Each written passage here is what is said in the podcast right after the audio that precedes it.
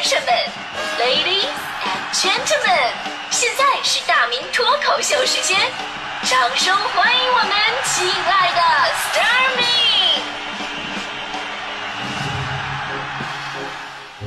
好，欢迎各位来到今天的大明脱口秀，我是大明。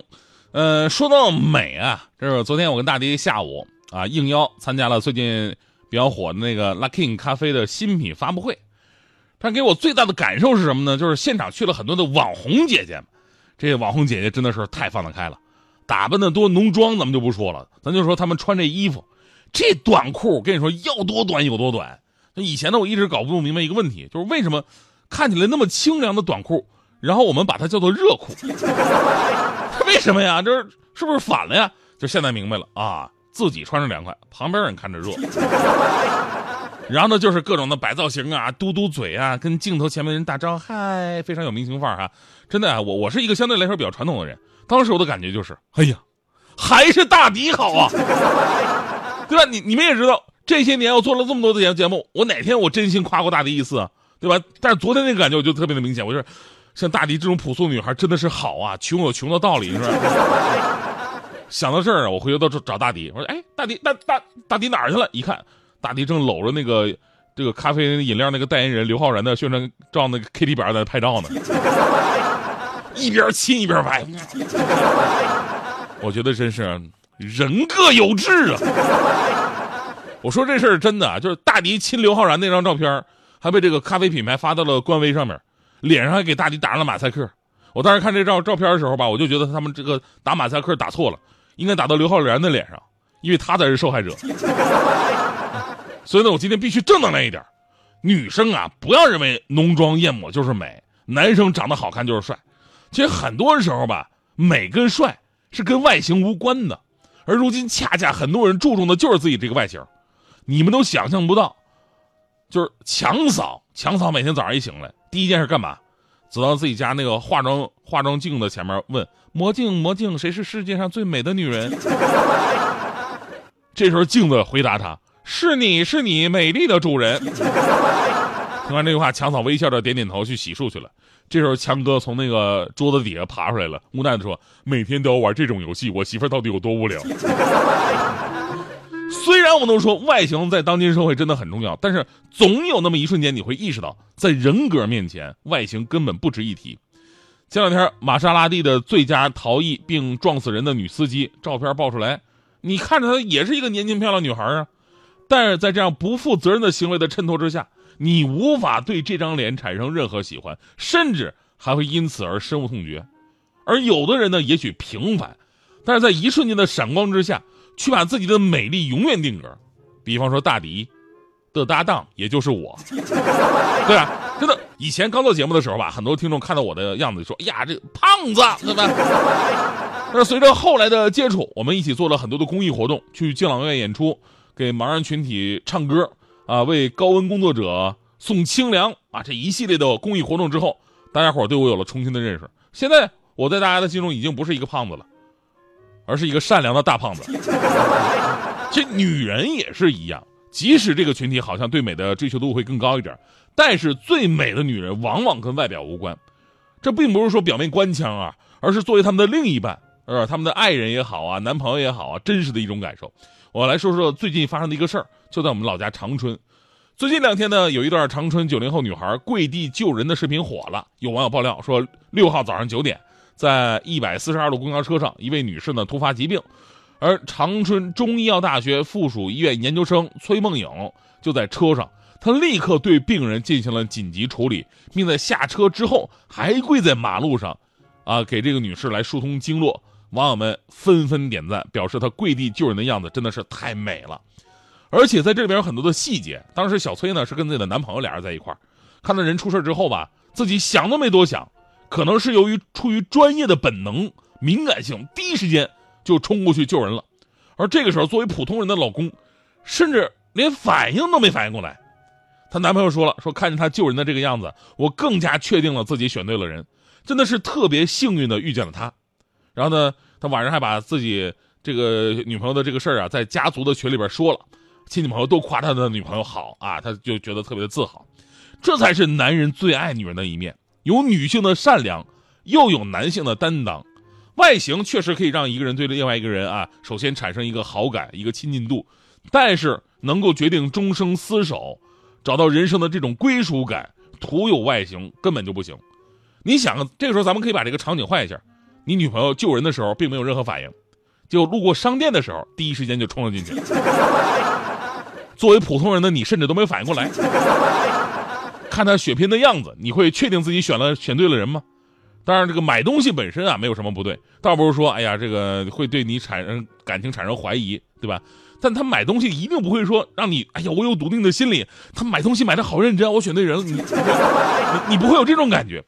就说到这儿呢，我再说一个最近让我很佩服的女生，就在七月七号上午举行的清华大学二零一九年本科毕业生的毕业典礼上，啊，有一位学生代表的发言让不少在场的学生和家长印象非常深刻。因为一般的大学毕业生吧，要么你是继续读研，对吧？要么工作，两种选择。而这位从甘肃国家级贫困县走出来的女大学生，柔弱但坚定地告诉在场的几千位观众：“他说，我想用一年不长的时间做一件终生难忘的事情。他说，我决定延迟研究生入学一年，加入清华大学研究生支教团，去边远山区支教去。”其实对于很多人来说啊，时间是宝贵的嘛，尤其在这个年纪更宝贵。人生没有太多的一年啊，但是这个女生却在这个时候勇敢的选择拿出一整年的时间去做公益，令人无比敬佩。就我为什么特别有感慨呢？一个呢是为颗为这颗善良的心点赞，另一个我更佩服这个女生的规划能力。您您想啊，其实我一直认为我们每个人都应该拿出一年的时间去做一件自己想去做的事儿。在工作状态当中吧，你觉得呀，这一年恍恍惚惚就就过完了，什么都没干就就就就完事儿了。但是，如果你真的把这一年用来为自己而活，去学一些东西，去走遍世界各地，你能收获的东西会远远超过你正常状态下的一年，对吧？我以前跟大家伙儿提过，就是古代以色列人的一种习俗，叫做安息年。什么是安息年呢？就是每隔七年之后，会有一年的时间不从事工作、耕作、劳动，同时也会。呃，豁免债务人的债务，释放奴隶，给予他们自由，让自己、家人以及周围的人，甚至是土地，都获得喘息、生养的一个机会，将来才会有更好、更长远的发展。这个习惯呢，现在在一些国家和地区，包括一些教徒的身上一直保留。虽然说这个安息年啊，对我们来说不太现实，对吧？工作太忙，你要真敢过个安息年，等回来你真的就安息了，是吧？而且现实生活也不允许啊。就算真啊，我给你放一年时间的假。是吧？但是你以后年休啊、双休啊、什么节假日整不好都给你取消了，调休嘛，是吧？但是有这个意识，绝对是年轻人的一种魄力了。即使做不到，我们也可以定期进行自我总结、提升，从麻木的状态当中出来，想想自己当初真正想要的是什么，不忘初心啊。所以呢，回到女人什么时候最美的话题，我一直觉得外形是爹妈给的，很难强求。就算你强求，对吧？有的时候强扭的瓜也确实不太甜。而一个女孩呢，善良而独立。不要甘于被这个社会所物化，不要成为被别人欣赏调侃的一个摆设，更不要贩卖自身的一个话题，而是追求梦想，实现自身价值，这才是最美的。以前我们经常说说女人结婚的那一天最美，对吧？这这话其实想想也没错，因为结婚对于女人来说呢，也是找到人生方向，开始憧憬新生活的一刻了。那会儿的女人不是说，哎呀，我结婚，我单纯卖弄自己的外表，没有那么多的心机虚荣，而是托付和责任并存。与此同时呢，成为母亲的时候啊，携手到老的时候，都是女人最美的时候。就说到婚礼，我印象特别深刻，啊，那个婚礼是我永远记得的日子。真的，说实话，那一天我真的觉得新娘前所未有的有魅力。我还记得当时司仪司仪在问新郎：“你是否愿意娶新娘为妻呢？”当时我听到这句话，我犹豫了一下，我真的犹豫了一下，我最终我竟然保持了沉默。毕竟我只是个伴郎而已。你说他是你想嫁的人，可是他一直是让你等。到如今你们都未明确地表露身份，也难怪你心底还藏着郁闷。你说他是你想嫁的人，何时才不做等待这局外人，并非是什么恋爱顾问，只愿你珍惜自己，把握青春。你说他是你想嫁的人，